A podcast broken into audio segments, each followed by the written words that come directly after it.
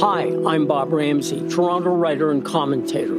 Twice a week, I offer my take on the world, from craven politics and unchecked ambition to secret sauces, bitter loss, and fist pumping redemption. They're stories to live by quirky, high style, tear jerking, funny ha ha, sometimes funny peculiar. My tales don't walk down the sidewalk and browse in the windows, they sneak into alleyways and come out onto different worlds. Alex Brown narrates each mini podcast to bring to your ears what you see with your eyes in my twice a week blogs. And now, today's episode of Ramsay Writes. This could be dangerous. Written by Bob Ramsay. Back in 2010, a publicist persuaded me to invite an unknown Columbia law professor to speak at a Ramsay talk about his new book. The Master Switch showed how tech companies that were dedicated to openness soon evolved into a more closed system. Eleven years ago, this idea was new and shocking, just the thing for our audience. But I wanted to speak with the author first to see how articulate he was. These days, you can do that online because every author on earth is on video.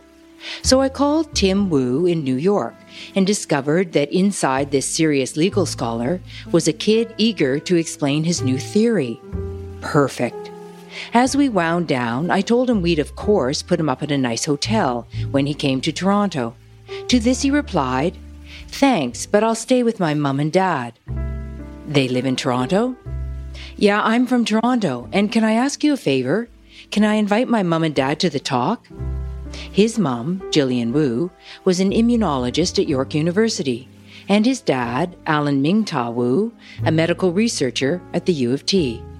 They'd sent their son to an alternative elementary school run by the Toronto Public School Board, and he was in the same class with Cory Doctorow. The Master Switch went on to be named one of the best books of 2010 by both The New Yorker and Fortune. That was then. This is now.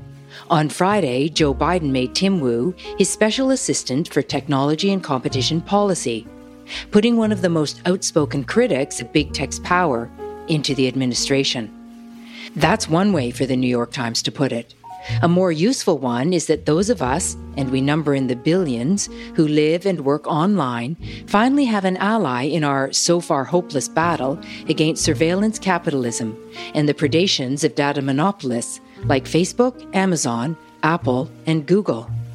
It will take a government much bigger than Australia's to push back against them. True, Australia's economy is still bigger than they are, with a GDP of 1.4 trillion.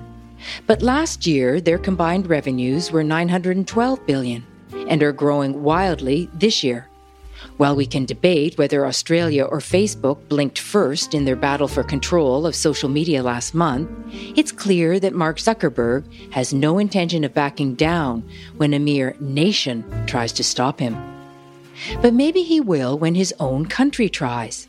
The country that Facebook, Apple, Amazon, and Google call home and under whose rules they are forced largely to operate.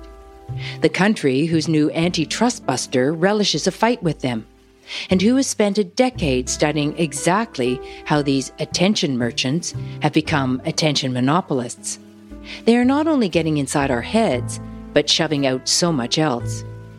As Tim Wu says, when we speak of living environments and their effects on us, we are often speaking too broadly of the city, the countryside, and so on. Our most immediate environment is actually formed by what holds our attention from moment to moment, whether having received or taken it. As William James once put it, my experience is what I agree to attend to. No wonder the tech companies are muttering, this could be dangerous, when talking about Wu's new job. Some kid from Toronto is the fox in the biggest henhouse on Earth. Today's Ramsay Writes was read by Alex Brown. For more information on Bob Ramsay, his work, and all the other things he does besides writing, go to ramsayinc.com. That's R A M S A Y I N C.com.